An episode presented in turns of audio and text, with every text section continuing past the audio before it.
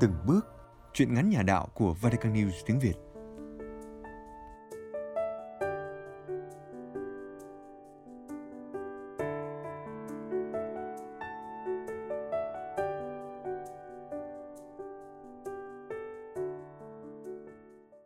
Truyện ngắn Chiến sĩ thầm lặng.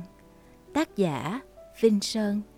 Trích trong tập truyện Đất mới năm 2012 Người đọc Thanh Uyên Vatican News tiếng Việt thực hiện Chiếc xe 67 cũ kỹ đang cố gắng vượt con dốc dài. Vất vả lắm mới leo lên đỉnh dốc, rồi buông mình đổ nửa dốc bên kia. Chợt tiếng còi cảnh sát rít lên, chiếc xe được gọi vào lề. Anh Tư Sâu bấm bụng lo âu, không biết chuyện gì đây, nhưng chắc ăn là phạt. Tiền trong túi chỉ còn chưa đủ một lít xăng, phải lựa lời năn nỉ thôi. Người cảnh sát trẻ tiến lại mấy chiếc xe khác, nói vài câu rồi chỉ vào chỗ bóng cây trứng cá, nơi có bàn làm việc của cảnh sát giao thông. Tiến đến trước xe anh Tư, người cảnh sát trẻ nhìn như soi mói chiếc xe cổ điển này, rồi nhìn thẳng vào anh. Anh Tư thầm nghĩ trong lòng, khấn Đức Mẹ xin cho qua vụ này. Bất chợt, người cảnh sát trẻ hỏi, Chú có giấy tờ xe không? Ờ, thưa có. Anh Tư vừa lây hoay, móc bóp giấy tờ ở túi sâu, vừa sung giọng trả lời. Thôi, xe của chú cũ quá rồi, đổi xe khác đi. Người cảnh sát dịu giọng, tủm tỉm cười một mình. Dạ. Anh Tư ấp úng chiếu lệ, ruột gan cứ nóng như lửa đốt, chân tay cứ rung bắn lên. Ngần ngừ giây lát, người cảnh sát trẻ nói nhỏ. Thôi, chú đi đi, lần sau có chở em bé, chú chở cẩn thận ngang, trẻ con nghịch lắm. Dạ, cảm cảm ơn anh cảnh sát nghe. Anh Tư Sâu rung giọng nói cảm ơn, rồi vừa mừng vì thoát nợ, vừa hồi hộp ngỡ ngàng, không hiểu ý của người cảnh sát nói gì. Anh vội vã đạp mái xe, lái lên đường, chạy thẳng không dám quay cổ nhìn lại. Chiếc xe chạy được khoảng 200 mét, khuất tầm nhìn của cảnh sát. Ba bốn anh xe ôm đang ngồi tám chuyện trên xe dưới bóng cây. Nhìn thấy anh Tư chạy ngang qua, họ gọi lại. Anh Tư dừng xe, có ý hỏi xem chuyện gì. Một anh xe ôm lên tiếng. Sếp đi đâu mà liều dữ vậy? À, tôi đi công chuyện. Anh Tư trả lời cho có lệ. Sếp lì thiệt ngang, chở ba đứa con nít mà không... đâu có. Anh Tư buộc miệng chối. Sếp chở con nít đi qua mấy ổng mà còn để nó giỡn trên xe, còn ngoắt tay chào cảnh sát nữa chứ. Lì thiệt. Anh Tư giật thoát mình, cứng họng, không biết phải nói gì. Anh thầm nghĩ. Mình đâu có chở ai, mà mấy anh cảnh sát, mấy lão sơ ôm này hoa mắt bảo mình chở trẻ con. Nhưng rồi bình tĩnh lại, anh cũng nhận ra, trên xe đúng là có ba đứa bé anh vừa đón từ một nhà bảo sanh về. Mặt trời tháng 10 đã ngã bóng sau mảng rừng cao su. Màn đêm ập xuống khá nhanh. Mới 6 giờ chiều, trời đã tối hẳn. Anh Tư Sâu còn đang lây hoay dọn dẹp nốt mấy cái cuốc sẻn trong rẫy. Bỗng anh nghe có tiếng trẻ con khóc. Anh dừng tay lắng nghe. Không định được tiếng đứa bé đang khóc ở đâu. Ở rẫy bên cạnh hay ở ngoài đường và mấy thửa rẫy quanh đây. Anh Tư lại tiếp tục dọn dẹp vội vã cho xong rồi chuẩn bị về nhà. Vừa ra khỏi khu đất rẫy nhà anh, anh Tư lại nghe văng vẳng tiếng trẻ con khóc. Tiếng khóc không đủ lớn, tiếng khóc như hụt hẫng, như thiếu lực. Tiếng khóc nghe ra có vẻ hoảng hốt, nhưng chắc chắn đó là tiếng khóc của trẻ con mới sinh. Anh Tư sinh nghi trong lòng, bụng bảo dạ. Không lẽ có đứa nào lại bỏ con ở đây? Chuyện dứt bỏ con trẻ vô thừa nhận ở thùng rác công cộng, ở bờ tre, bụi chuối bây giờ không còn là chuyện hiếm nữa rồi.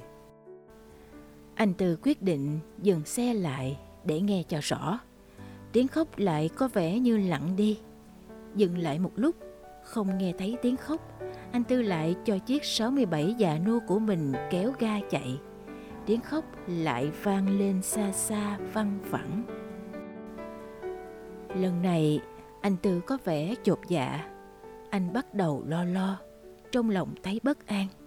Anh tiếp tục kéo ga cho xe chạy nhanh hơn để về đến ngoài đường nhựa kịp trời tối. Tiếng khóc tức tưởi của đứa bé cứ văng vẳng đeo bám anh. Xe chạy khoảng vài trăm mét đường rẫy vào đoạn đường gồ ghề khó đi.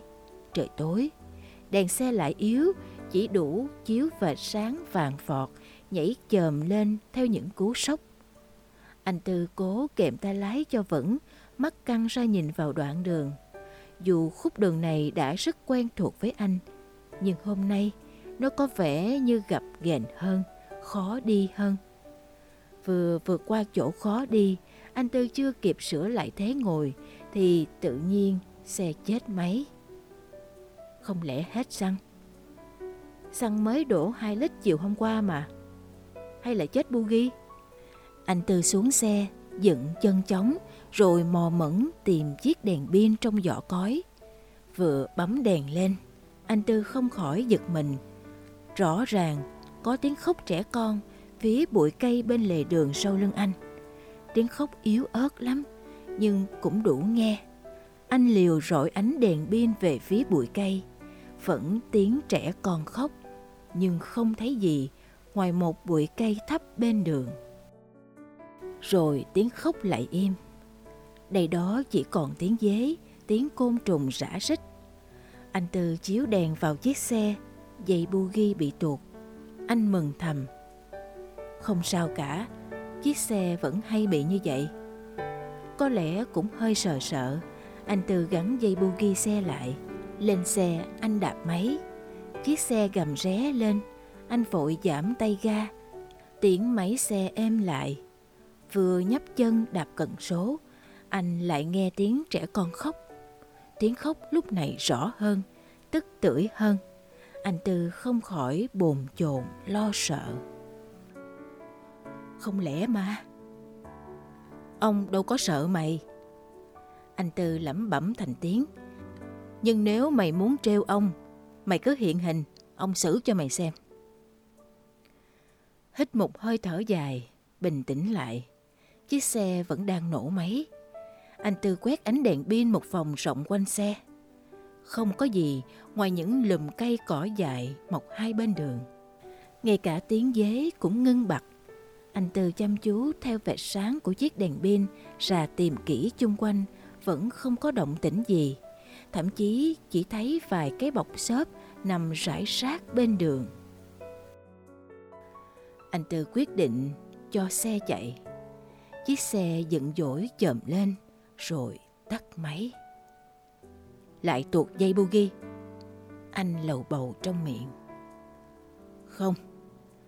Anh Tư đạp máy, chiếc xe cứ ì ra, rên lên vài tiếng rồi tắt. Anh lại lẩm bẩm thành tiếng. Có gì mày cứ ra mặt, tao không sợ mày đâu. Nói thế, nhưng anh Tư vẫn rọi đèn pin quanh xe. Rồi anh phát hiện một túi ni lông đựng xác đang nằm trước xe anh, cách độ 4-5 mét. Anh Tư bước xuống xe, tiến lại chỗ túi xác. Anh nhận ra đó là túi đựng phế liệu. Túi được cột chặt miệng, nhưng mùi hôi thối vẫn phản phất. Chắc cái túi đựng xác heo con bị chết của đứa nào gần đây vứt ra đường, bị chó tha ra chỗ này tính đánh chén đây. Anh Tư nghĩ thầm trong bụng. Anh lấy chân hất cái túi rác. Túi khá nhẹ, không phải xác heo. Anh nghĩ, chắc là con mèo con hay chó con gì đây. Rồi anh định bỏ đi, nhưng tự nhiên linh tính nhắc nhở anh điều gì. Như có bàn tay vô hình nào giữ chân anh lại. Anh từ từ cúi xuống, mở miệng túi. Một đống nhầy nhụa, máu thịt lẫn lộn, hôi tanh. Anh Tư mạnh dạn mở tung túi rác ra. Hai lớp bọc ni lông. Một thai nhi đã lớn bị phá. Thân xác bé bỏng này không còn nguyên vẹn. Một cảm giác vừa rờn rợn, vừa xót xa dâng lên trong anh. Anh Tư nhẹ nhàng gói cháu bé lại cẩn thận, miệng lẩm bẩm một mình. Con ngoan, ta đưa con về giường nhà, cho con ở chung với các bạn nha. Nói rồi, anh Tư đem túi xác đặt vào chiếc giỏ cối cũ kỹ, vẫn luôn đeo bên tay lái xe. Anh lên xe, chạy một mạch về nhà. Tiếng khóc trẻ con cũng lặng đi từ lúc nào không biết. Xe của anh chạy suốt quãng đường cũng không hỏng hóc gì. Lòng anh Tư cũng quên nỗi lo sợ từ bao giờ. Nhưng một cảm giác rất đặc biệt đang bừng lên trong anh. Cảm giác bình yên và hạnh phúc, cảm giác như đang có ai cùng đi với anh về nhà. Mặc dù công việc này, gia đình anh chị Tư Râu đã làm rất nhiều lần, đã quen lắm rồi công việc bất kể giờ giấc sớm khuya, hễ có tin nhắn, điện thoại hoặc biết có là ngay lập tức anh Tư cùng với con ngựa sắt 67 già nua lên đường. Nhưng cứ mỗi lần nhắc lại sự cố trên, anh Tư Râu lại không khỏi rợn rợn người. Theo lời tâm sự của chính anh Tư Râu, vợ anh Tư chia sẻ tâm sự với chúng tôi.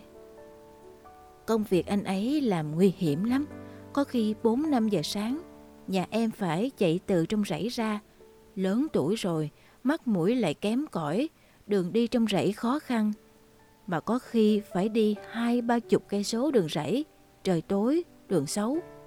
Hễ anh ấy xách xe đi là em ở nhà đọc kinh. Cũng có khi tối muộn rồi mà vẫn chưa có người cho. Đem được các cháu về đến nhà, lo liệu cho các cháu xong thì cũng nửa khuya rồi dội tắm rửa qua loa rồi đi ngủ.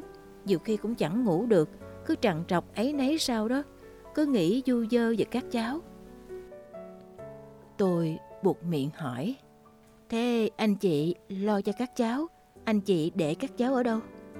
Dạ chẳng giấu gì hai anh, chúng em lo cho các cháu nghỉ ở trong rẫy nhà em. Rẫy của gia đình anh chị Tư Sâu cách xa nhà ở của anh chị 15 cây số vừa như xót xa lắm lại vừa như có gì xoa dịu tâm hồn mình tôi thầm nghĩ ít ra các sinh linh bé nhỏ và vô tội này cũng có được một nơi yên tĩnh bình an để tập trung nhưng còn bao nhiêu cháu khác có thể đã bị vùi dập bị lãng quên hoặc trở thành mồi ngon cho thú vật bạn tôi sầu giọng hỏi nhỏ chị tư ngoài anh chị ra chị còn có biết những ai lo việc này không Giọng chị thành khẩn, pha một chút bùi ngùi, trả lời. Thật lòng mà nói, chúng em trộm nghĩ chắc không chỉ có chúng em đâu. Không chỗ này thì chỗ khác. Chắc phải còn có nhiều người, rất nhiều người cũng đang thầm lặng, kín đáo lo việc này chứ. Xin tò mò hỏi anh chị, làm sao anh chị lại có nguồn cung cấp thường xuyên như vậy? Chuyện dài lắm, nhiều khê lắm. Anh Tư tiếp lời. Chẳng là hồi đó, nhà em có dây thân với một chị trong bệnh viện, làm công việc ở khoa sản. Hai chị em họ lân la tâm sự, nhà em gợi ý rồi chị ấy hứa giúp.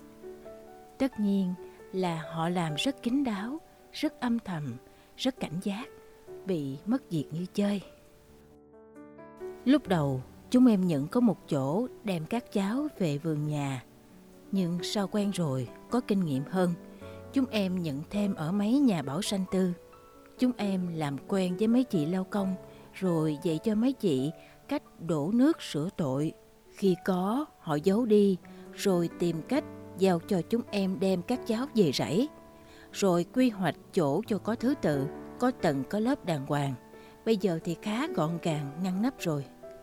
Anh chị làm vậy có bao giờ gặp tình huống khó xử chưa? Dạ cũng có chứ sao khỏi. Chị Tư nhanh nhậu đáp. Nhiều khi tới nơi, đang tính nhận thì gặp sếp, gặp cán bộ, lại phải giả giờ hỏi thăm bệnh nhân này nọ cho qua chuyện, chờ lúc an toàn mới nhận các cháu ra. Có lần ở bệnh viện, lúc cho các cháu vào giỏ cối mang ra cổng, chắc họ sinh nghi, đòi xét giỏ của nhà em. May mà gặp người quen nên họ cho đi, chứ không thì cũng vất vả. Nhưng quan trọng nhất là dù họ làm công khai Vậy mà mình xin các cháu về, họ vẫn không cho, không được đưa ra ngoài. Nói vậy là các anh hiểu. Vậy mỗi ngày trung bình được mấy cháu? Dạ cũng tùy, có ngày nhiều, ngày ít. Có khi một cháu, có khi ba bốn cháu một chỗ không chừng. Chiếc xe 67 già nua vẫn ngày ngày chở trên lưng mình con người thấp bé, hơi gầy và ốm yếu. Nhưng bên trong con người có vóc dáng gầy ốm yếu ấy lại là một tâm hồn rất yêu thương các cháu, các túi rác thầm lặng. Công việc thường ngày của vợ chồng anh chị Tư Râu vẫn chỉ là chăm nom vườn rẫy. Một công việc bình dị, công việc dành cho những người thích hưởng nhàn.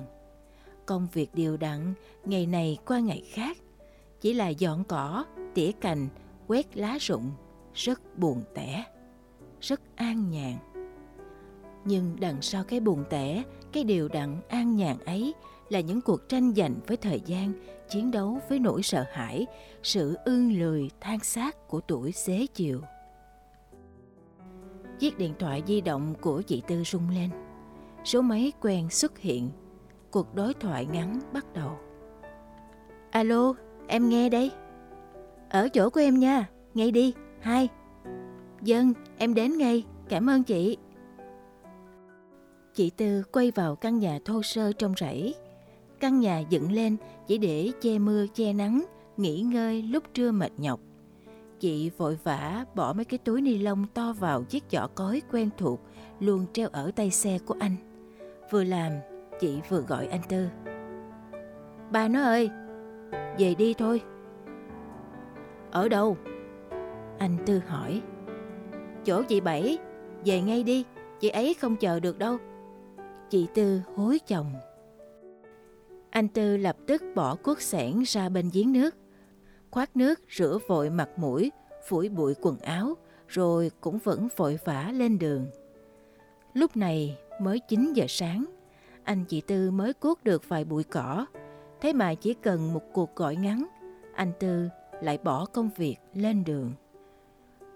Đến chỗ hẹn quen thuộc, anh Tư gặp chị Bảy ngay. Không phải chờ đợi dây lâu, chị Bảy len lén đưa ra một bọc ni lông màu đen khá to. Chị bỏ vội vào chiếc giỏ cói của anh Tư đang cầm sẵn trên tay. Họ không nói gì với nhau, không chào hỏi, không cảm ơn. Tất cả diễn ra chỉ trong vòng chưa đầy một phút. Anh Tư quay xe ra, phóng thẳng, không ngoái cổ lại. Chiếc giỏ cối lúc này đặt trên bình xăng trước bụng anh Tư. Xe chạy trên đường nhựa êm. Gió nhẹ nhẹ thổi vào khe nón bảo hiểm của anh Tư tạo ra một âm thanh ù ù vi vu như tiếng ru vọng lại từ đâu đó. Tiếng ru ngọt ngào của người mẹ đang dỗ cho con ngủ. Về đến nhà, chị Tư đã chờ sẵn. Anh chị vội mở giỏ, lôi bọc ni lông đen của chị Bảy ra. Trong lớp bọc đen là hai túi ni lông nhỏ. Hai cháu, mỗi cháu một túi. Nhưng các cháu còn non quá, còn bé quá. Một cháu chỉ bằng cái bóng đèn, còn một cháu chỉ là một cục máu nhầy nhầy, chắc chỉ vài tuần tuổi. Anh Tư lấy chai cồn ở góc nhà. Chị Tư đem ra một thau nhựa nhỏ. Anh chị lần lượt tắm rửa cho từng cháu một cách cẩn thận. Bọc mỗi cháu vào một bọc ni lông, ghi ngày và nơi đã bỏ cháu vào miếng giấy nhỏ đặt trong bọc của mỗi cháu quấn chặt lại và đem cháu ra chỗ nghỉ ngơi chung của các cháu. Tối nay như mọi tối, chị Tư lôi ra quyển sổ nhỏ cất dưới nệm trong phòng ngủ. Chị mở sổ, ghi chép sự kiện buổi sáng hôm nay theo kiểu của anh chị. Gấp sổ lại, chị Tư thở dài, nét mặt buồn buồn. Anh Tư vừa tắm xong, bước lên nhà, chuẩn bị mâm cơm tối thanh đạm cho hai vợ chồng già.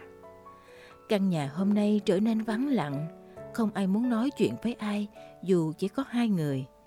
Anh Tư ngồi xuống mâm cơm, cất tiếng để phá tan sự yên tĩnh lạ thường này. Mẹ nó à, ra ăn cơm đi, tối còn đi đọc kinh xóm nữa. Chờ tôi tí, đang dở tay. Rồi chị Tư cũng ngồi xuống ăn cơm.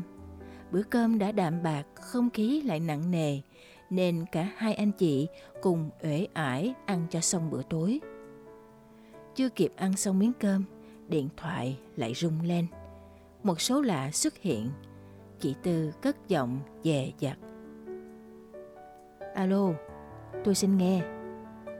Giọng nói của một cô gái có vẻ khẩn khoản. Cô ơi, cô có phải là cô Tư không? Chị Tư hơi ngờ vực. Ờ, vâng, nhưng chị muốn hỏi cô Tư nào? Dạ, cô Tư mà người ta hay gọi là Tư Râu đó. À, tôi là Tư đây, mà có chuyện gì vậy? Thưa cô, con tên là Quyên, con có chuyện riêng muốn nói với cô. Có chuyện gì cô cứ nói, tôi có thể giúp được gì thì tôi xin giúp. Chị Tư ôm tồn đáp. Thưa cô, chuyện của con dài lắm. Giọng cô gái thành khẩn. Cô có thể cho con gặp cô ở đâu đó được không? Con có tâm sự muốn nói riêng với cô. Ý cô muốn nói gì tôi chưa hiểu. Chị Tư phân vân. Cô cứ gọi con là con được rồi. Năm nay con mới 25 tuổi thôi. Cô ơi, con năn nỉ xin cô cho con gặp cô. Thực sự con chưa biết cô là ai, ở đâu. Nhưng có một người cho con số điện thoại của cô rồi dặn con ráng gặp cô, tâm sự với cô, nhờ cô giúp đỡ. Hiện tại cô đang ở đâu để nói chuyện với tôi vậy? Chị Tư linh cảm có chuyện gì đó không ổn. Chị hỏi tiếp. Cô cần tôi giúp cô chuyện gì? Thưa, con là nữ hộ sinh. Con mới về đây làm thôi. Giọng người con gái vừa thành khẩn, vừa ngập ngừng, khó khăn lắm mới nói được. Chị Tư dịu dàng khích lệ. Có chuyện gì, nếu không ngại, con cứ nói, tôi nghe. Dạ, con về làm ở đây mới 4 tháng. Mấy đêm nay con không ngủ được. Trong người con cảm thấy cứ như có ai đó muốn trách mắng con, muốn quán giận con. Con cảm thấy không được an tâm, nhất là lúc đêm về con hay gặp ác mộng lắm. Con gái ơi, chị Tư đổi cách xưng hô. Chị nghĩ có thể cô bé cần chị giúp đỡ vì lỡ. còn lỡ rồi phải không? Dạ, dạ không cô ơi. Con, con chưa có người yêu. À, xin lỗi, tôi không cố ý. Chị Tư buộc miệng nói. Quyên là y sĩ mới ra trường chưa được bao lâu. Quyên được đưa về phục vụ tại khoa sản ở bệnh viện. Còn lạ nước lạ cái, Quyên thuê nhà ở trọ, ngày ngày cặm cụi đến bệnh viện làm việc. Quyên dáng người nhỏ nhắn, nước da trắng, đôi mắt đẹp với nụ cười rạng rỡ. Giọng Huế nhẹ nhẹ dịu dàng, làm cả khuôn mặt Quyên bừng lên một sức sống tuổi thanh xuân. Quyên làm việc chăm chỉ, cần mẫn, cùng cách ấy dễ làm an lòng các sản phụ trong khoa sản. Cũng cái giọng Huế nhẹ nhẹ êm êm ấy, hôm nay đang có cái gì đó hơi bấn loạn, có gì đó hơi run rẩy. Quyên đang rủ rỉ tâm sự với chị Tư. Đúng là mấy hôm nay, Quyên không thể ngủ ngon giấc. Hình ảnh thai nhi bị đưa ra tan nát xác thân. Nhìn ảnh người thai phụ còn quá trẻ đau đớn đến tím người, liệm đi trong câm nín.